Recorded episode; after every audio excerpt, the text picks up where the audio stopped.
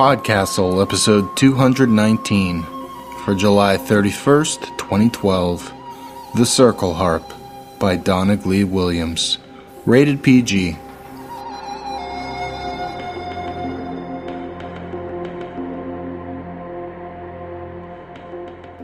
Welcome to Podcastle.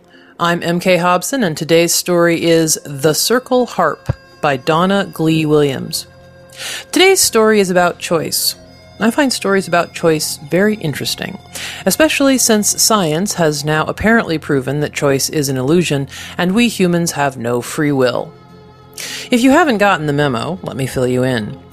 In 2007, John Dylan Haynes, a neuroscientist in Berlin, conducted an experiment.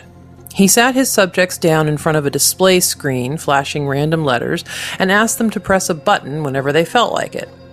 He recorded their brain activity during all this, assuming that the decision and the action would be nigh simultaneous.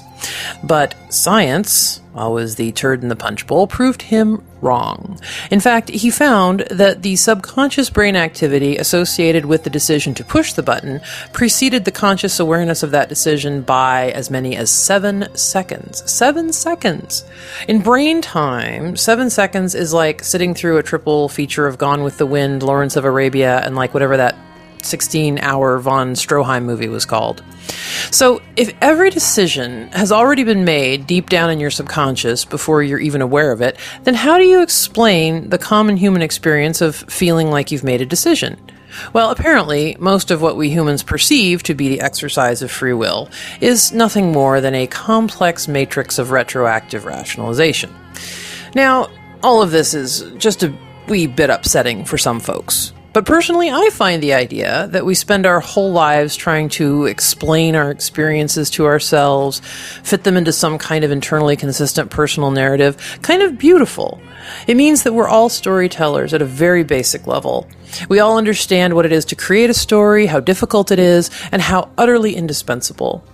Maybe it explains why stories themselves are so powerful for most people. Author Donna Glee Williams has an MFA from LSU and is a proud survivor of Odyssey 2011. Her short story Limits, which appeared on Podcastle in December of 2011, received an honorable mention in Gardner Dozois' Best of the Year anthology. She has received honorable mentions in the Writers of the Future competition. The story you're about to hear was so honored.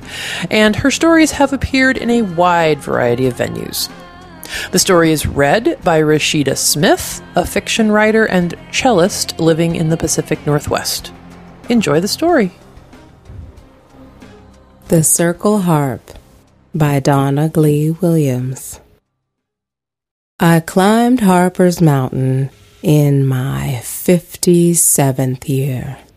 I didn't really believe that I was ready, but the old tunes had grown stale and my right knee pained me worse each year. The old music wasn't enough anymore, and the door to newness was closing. Wouldn't it be better to try and be refused than to live out my life untested, still playing the same harp I had been given as a girl? Now or never, now or never, now or never. The words niggled at me like a song stuck in my head. So when the long days of summer came and the weather promised fine, I gave in. I bagged up my harp and some food, and I latched the door to my cabin before daybreak with my walking stick to help me on the way and a water skin hanging heavy on my shoulder the early start would give me the whole long day's sunlight for the trip, and more important, it would get me out of town without having to answer questions. My neighbors know my skills. They would think me silly to travel the long, hard way to ask for a circle harp. I'm not a master. I'm just a village musician good enough for weddings and birthdays. I never took the road to learn from great teachers in distant lands, and I never played for high folk or saw my music work on subtle ears. After I failed, I could always pass off the trip as a whim, a summer jaunt without meaning. But when I was just starting out, I didn't think I could bear their questions and opinions following me up the road. My neighbor's hound pressed her nose through the fence, but we were friends, and she didn't bark as she watched me take the road like a sneak going to meet another woman's man. I stole away so silently that none of the other animals stirred as I left the village behind and went into the forest. When my harp stands in my lap, it looks like it should be heavy, all that wood, but it's not. Most of its bulk is just hollow space where the air can shake and the sound can grow. It's less heavy than cumbersome, and the carrying bag spreads its weight snugly across my back. We've grown to fit each other, my old friend and I, and it felt light on its straps that morning, though I knew that before the day was over it would bear me down. The way would be steep. Before he died, my father showed me where the Harper's Trail splits off at the pass. You can't see the Harper seat from our village because of the closeness of the mountains and the cover of the trees, Truth to tell, you can't see much at all from our village. Only in the winter, when the leaves are down and the branches puff like black lace against a white sky, only then can you see the jagged outline of Harper's Mountain. It's no path for weaklings or old women. So I walked as the dim woods lightened up to Turner's Pass, where the trail left off the main road and climbed up through the trees. Full morning light slanted between the trunks by the time I reached the trailhead. I turned off without pausing. Didn't I carry a harp? Wasn't I entitled to try? Defiance carried my rush just a little way up the hill before I had to stop and catch my breath, leaning hard on my stick. I'm a born mountain woman. I've walked and wandered, stumbled and tumbled up and down these wrinkled hills all my life. But Harper's Trail was almost too much for me. A jagged ladder climb with steps of stone and twisted tree roots. Tufts of moss showed that few feet wandered there. Prickly creepers snatched at me as if they wanted my clothes, my hair, my harp. This was no trail to dart up like a frightened deer. This was a trail to creep up like a patient snail. I changed my rhythm from a mad scramble to a slow march and began to take more care and save my breath for the long haul. I concentrated on each step, planting my stick first, always on the downside, so that if I slipped, it would prop me uphill. I made sure I knew where its end was, so it would not skewer me in a fall. I planted each footstep mindfully, trying for stone, avoiding moss and wet wood because of the magical speed with which they could set me on my hind end. And I didn't want to break my heart. Heart was the name I gave my harp on the day my father finished it. It sounds like the kind of thing any syrupy 12 year old girl might call her new play pretty. But I was never like that, even as a youngster. Heart got its name not from a gush of girlish imagination, but from the simple butcher and cook fact that it is shaped like a heart. Even at that age, helping around the kitchen, I'd seen a lot of hearts. They all had that same look a generous, fleshy bulb balanced on a narrow point, like a top, just like my harp. So my father's last strokes of carving were to chisel its name on its base. Only as I grew, did the name widen out into all the meanings adults give that word, all the meanings we balance on a narrow point like a top. Heart had been with me 45 years when I started up Harper's Trail and would probably be with me when I came back down again. I had no illusions about my chances, so I didn't want it crushed to matchsticks in a fall because of a careless step. A broken ankle would mend, maybe, but a broken heart would cripple me. I watched where I put my feet, filled my bag wherever I crossed a stream, leaned hard on my stick, stopped often to catch my breath, and even napped a while in a little clearing when the sun got high. It felt good to be walking a hard path again. It had been a long time since I'd done anything that really taxed me. I chewed my dried apple slowly to give me steady strength, and at last, in the late afternoon, came to the place where the land dropped away not just on one side, but on both sides of the trail. I knew then that I'd reached the ridge line, the bridge between Turner's Mountain and Harper's. I liked this part of the trip best. The walking was easier here, not as steep, and a lively wind flowed across the ridge. Also, the sun was westering now, cutting side lights through the trees that were sparser here, gilding their gnarled branches. Dwarfed and twisted by the wind, the trees grew thinner still when I came out onto the stony cap of Harper's Mountain. I would have to spend the night there, I realized. The idea of going, playing for them, and coming back all in one day had been foolish, as was the whole enterprise, maybe. But why quarrel with myself now?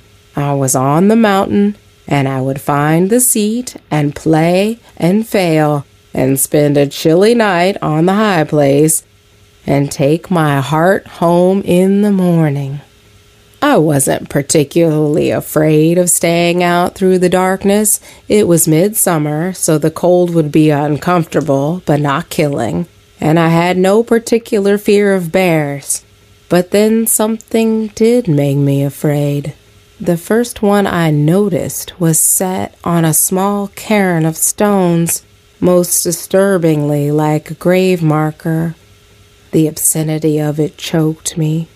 The next, much older, had so weathered into the forest that I took it for natural branches until I noticed the leather strap that slung it from its tree trunk. And then another, just a few feet beyond, lay in tangled splinters on the trail like the carcass of some hunting animal's dinner. I stepped around it, my heart shaking like a tune played too fast, averting my eyes from the remains of the third old harp, abandoned and decaying on my path. And then there were more.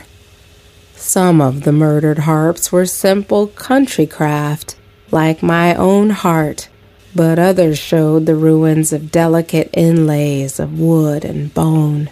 They had been treasures of the art, and now they were nothing but scraps. I didn't understand. Harper's Mountain was the place to come to get a harp, not lose one. No one had ever told me any dark stories of harps killed there, abandoned, or taken. If the cost of playing for a circle harp was the hazarding of my own, would I take the gamble? Never. But I didn't turn back. Why did I walk on? Maybe I just wanted to see them face to face now, those monsters who had done these things, and did the other thing too making the circle harps that only the masters carry. Why would I even want such a thing? My heart and I were comfortable together, good enough to make people dance, good enough that sometimes neighboring villages would invite us on special days. But good enough wasn't good enough anymore. I'd gotten a little bored. It had been years since I had done something really hard, years since I'd struggled to learn how to let my heart sing. Playing the same tunes the same way until I died wasn't enough for me, or hadn't seemed to be until I saw the broken bones of harps along the trail. And then I knew I'd done the wrong thing. Good enough was good enough, at least for me. But still, I didn't turn back. And I can't tell you why my feet kept going forward because every voice in my head sang out, Turn around, protect your heart. Your body is supposed to obey your mind. But when I climbed the Harper's Mountain, things went the other way. I was afraid. Harpers had walked this path in the company of their harps and walked back without them. The penalty, I supposed, for trying and failing. I felt Heart's comfortable, well loved weight fitting to my shoulders and spine like any other bone in my body, part of me. Can I risk losing you? I wondered as my restless feet carried me forward, and I heard my heart answer, Yes. So I went on, past numberless lost harps, each telling of a harper who had come in hope and left bereft and beaten, until I reached the great turret of stone that jutted out from Harper's Mountain. I knew the place from old songs and dreams I'd forgotten. A trace of wear in the rocks led me through trees gaunt with age, but only as tall as my knees. This path had been trodden by every circle harper that walked the earth. I rounded the rock and came to the harper seat at dusk. Nobody was there. I didn't know what to do. Where were the listeners, the judges in this lonely place? Where were the makers and the takers of harps? All I saw was the empty prominence of the seat itself, the stone outcropping that overlooked everything else, mountain and sky and star eyes opening between their lids of clouds, and the whole land spread out below. I called out, but no one came, so I sat down on the Harper seat, hoping it was no offense. Is anybody there? I yelled again. I've come to play for you. I know I'm not good enough, I almost added, but bit off the words. Let them find that out for themselves. I'd come this far, and my knee was hurting, and there was no one there to play for. I waited. Perhaps they only listened on certain days. Or maybe I should have sent a message first. But nobody not my father, nor the other Harpers, nor the songs ever said you needed an appointment. Nobody had ever told me anything except to go to the Harper seat and play for the makers. Maybe they only told you the secret when your name and fame already carried the message of your mastery before you. And who was I but an immodest village harper, and from no large village either, who had hobbled up the trail without an invitation. It got dark, too dark to retreat back down the trail. I feared and fumed and waited and doubted. Who were the makers anyway? Where did they live? What did they live on up here so high? Where were the workshops that turned out such prodigies of art? I was missing something, some important part of the story, no one was coming to hear me. I would spend a cold night out alone on the hard rock of the Harper's seat. The night, though, was lovely and star bright. To settle myself, I would play at least for the rising moon. I pulled out heart and tuned the strings that had been put out of sorts by the long walk under the hot sun, followed by the long sit under the chilly stars. And then, when my old friend was feeling better, we played to please ourselves. The night wind sucked away our notes. They didn't swell and blend like they did in the wooden houses and barns where we usually made our music. Here on the high seat of Harper's Mountain, each tone flashed out alone like the stars in the sky, bright and unmixed. We played the stars. Then we played the leaves as they came and were snatched away by the wind and the water drops that broke apart and came together as the streams tumbled over the rocks. We played the mountains, rippling out below us under the gleaming sky. And then when we were tired, I bagged up Heart, curled myself around it, and slept. The sun's sharp fingers poked me awake. What a hard bed! I rolled over creakily and saw the soup bowl of mist below me. My bones ached, but maybe the trip had been worth it after all, just to see the honey light pour into the mountains, dissolving the clouds and unveiling the daylight world. Such beauty. I had forgotten. Too many years without climbing. It was good to have taken one last hard road. I lay still, watching the light come until my hip bone said enough, and I pushed myself up. That's when I saw it, lying just beside Heart's old well worn skin bag, a new, perilously round brown leather sack. I think I made a little sound then, not a word, but a breath with a voice. I reached out and took it, I had a hard time unbuckling the new leather straps. I knew its name the instant I pulled it into the light of day, into my arms, and came close to wetting it with tears. Its name was Wheel. Someone had been listening. Where or who or how, I cannot tell you, but someone heard us, my heart and I, playing to the mountains and the empty sky, and it had been enough. I hugged the proof to my chest.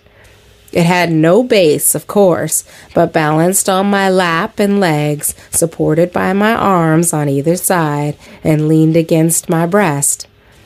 I held my wheel like it held its strings, all the parts together and at once, and oh, it fit me so well. How did they know?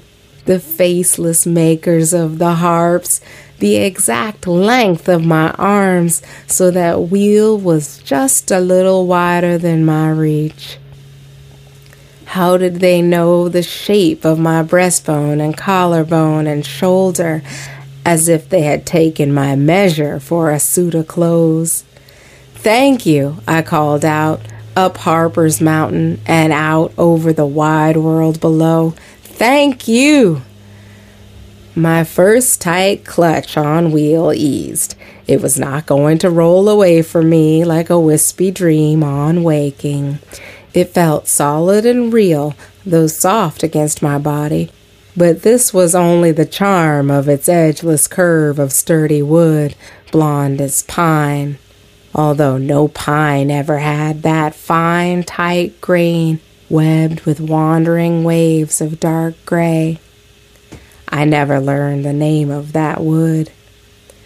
As my mind began to believe in it, my right forefinger dared to touch a string, and I heard it speak.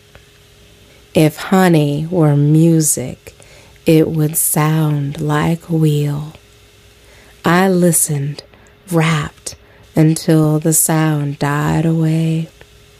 I touched again and again, closing my eyes to better hear. Had there ever been such? And the answer was never.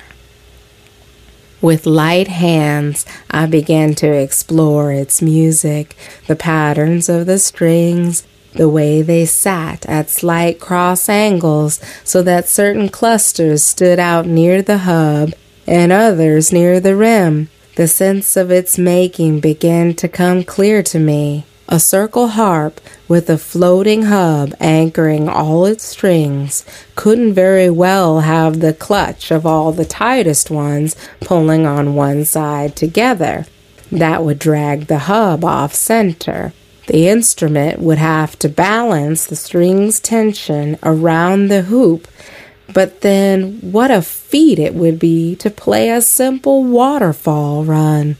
What I could do by drawing one thumbnail across my heart would, on wheel, have to be a quick and exact exercise of all the fingers at once.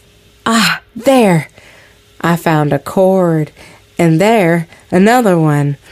How long would it take me to tease out the secrets of its voice? As I plucked the strings to meet their tones and get to know their places, a little drop of guilt splashed me. I saw my heart lying forlorn on the harper seat, still in its bag, while I greeted the day with another. I started to lay aside wheel, but I couldn't.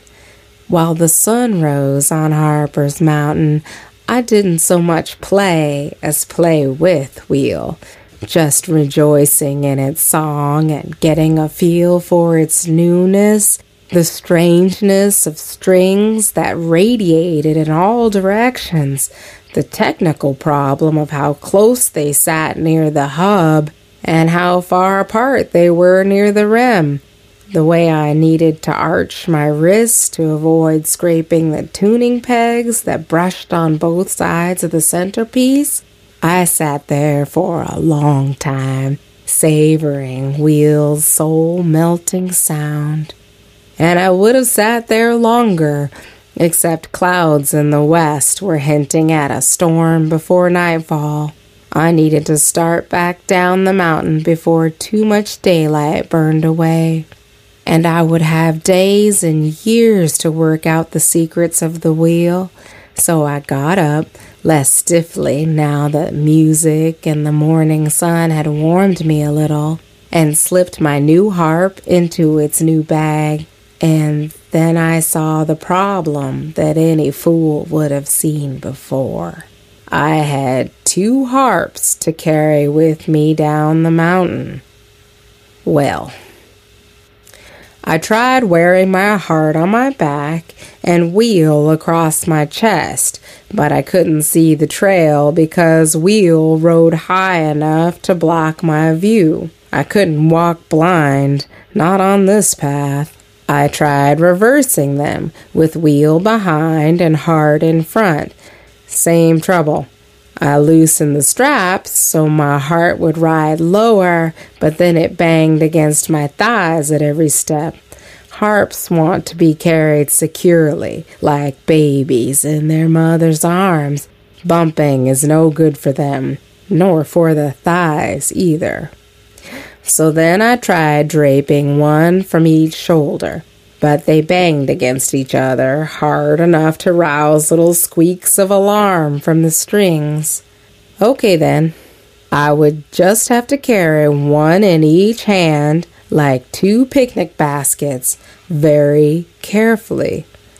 I would go slowly and watch where I put my feet because with both hands full of harp, I couldn't manage a walking stick to help me along. I would leave my stick behind me, though it too was an old friend. I kissed it goodbye, left it on the harper seat, and started home with a harp in either hand. And if you called me stupid, I would not argue. I fell, of course, almost at once. Sometimes attention and intention aren't enough to keep you on your feet. Inching my way back off the knob, a rock shifted under me, my foot slid, and I was falling.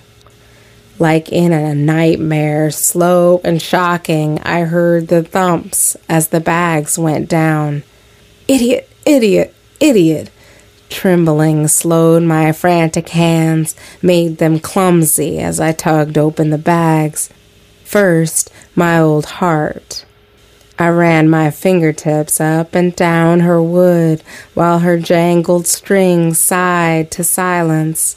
Whole, I found her uninjured and I hugged her to my heart, my other heart. And then I clutched the old heart bag that my mother had made for me so long ago. Thank you, I whispered fiercely into the sturdy folds that had padded our fall. Thank you.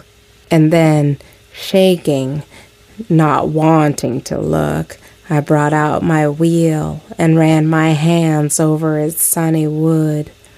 Wheel's bag, too, had done its job well. The round of wood was not cracked, though a tiny dent marred its perfection. I cried then because I'd let my precious wheel be injured, because I had risked destroying both harps in my greed to keep them. This, then, was the meaning of the skeletons left out to rot in the soil of Harper's Mountain. They weren't the sacrifice of failing, but of succeeding. If you came to get something, you had to give up something. You couldn't walk back down the mountain carrying two harps. You had to choose. Some had made it a little farther than I had, trying to hold on to both, but eventually they had chosen. Maybe someone had made it down, holding on to both old and new. Maybe it had been done, but left no trace because they had nothing to leave behind. Who could say? It might be possible. Possible for someone, but not for me.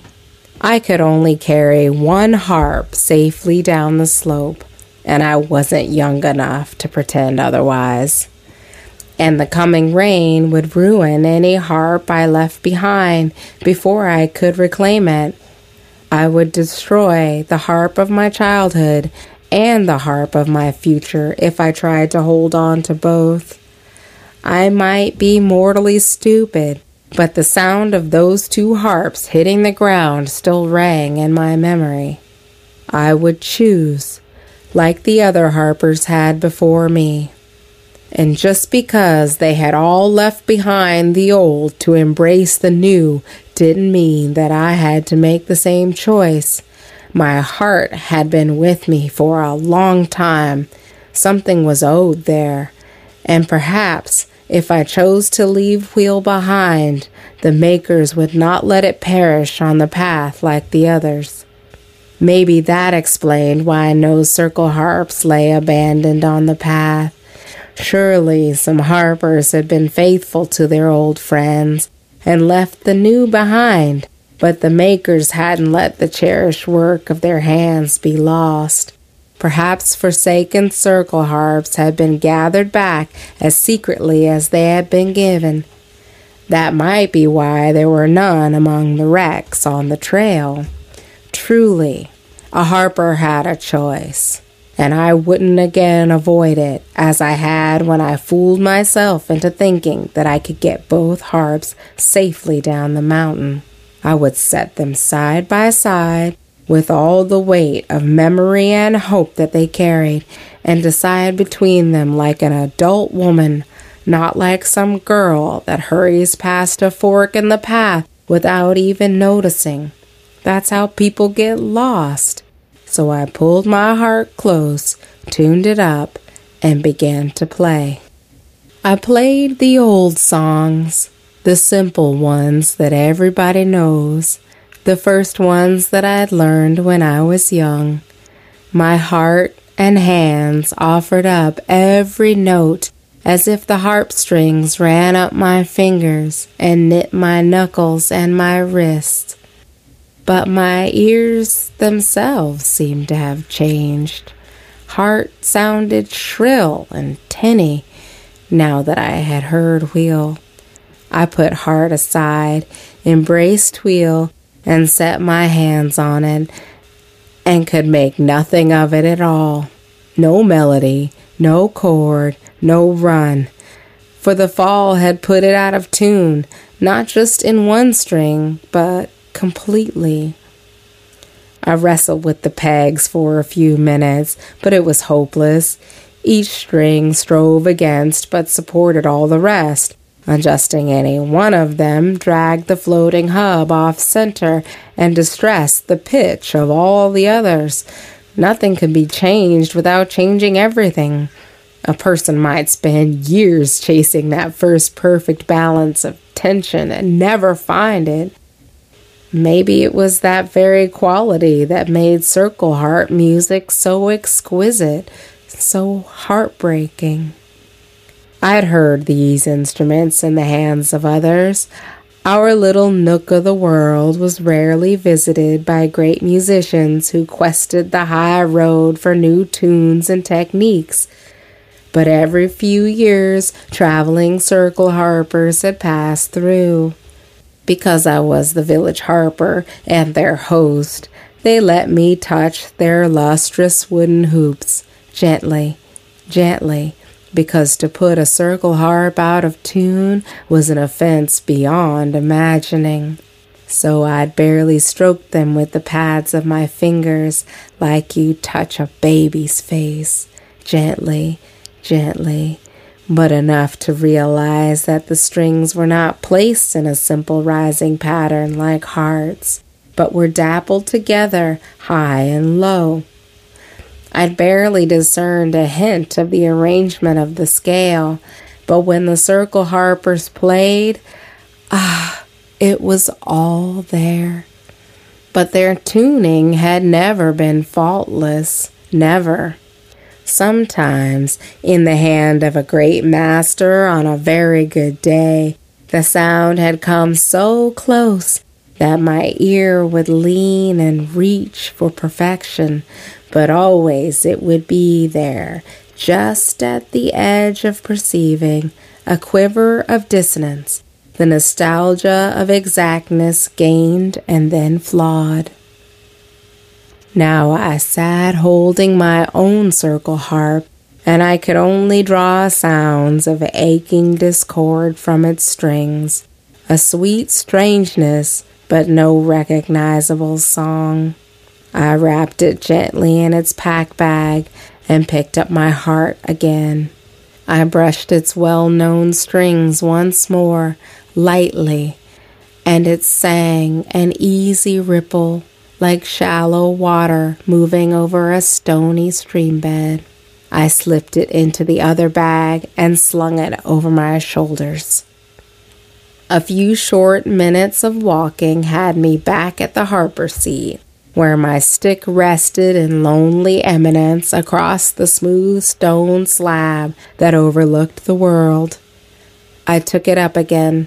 I need you, old friend, to get us home, and set Heart down in its place. I thought at first to leave it snug in the bag that had protected it all those years. It hurt me to think of it chilled and wet in the storm that was coming. But when I saw it lying there, swaddled like an invalid, it hurt me more to leave it bound and blindfolded that way. So I released it and sat it upright on the harper seat, looking out on the whole world below and the sky above. And there it remains, although I suppose the winds will have knocked it over many years ago and started it on its way to becoming dust and part of Harper's Mountain. As for me, I claimed the harp I couldn't play, and I took my stick and hobbled home.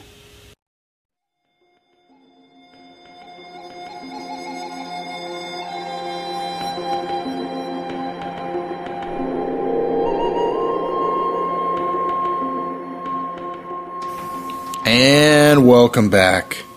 I've been thinking a lot about change lately, about the things I need to do differently in my own life, the changes I need to make. The details of which are generally pretty mundane my health, my job situation, the new baby chicks. Probably some of the same things I guess some of you might be thinking about as well. Change can be difficult and sometimes even painful, but it can also be totally worth it. For example, I'm finishing up a pretty big side project right now, recording an audiobook, something that's taken up the majority of my free time this summer. It hasn't been easy for me or for my family, but I think in the long run it's been good. Time will tell, but I'm glad I took the risk and did something different instead of staying stuck in my rut. I think it was worth the effort, and hopefully I'll get to do a lot more of them.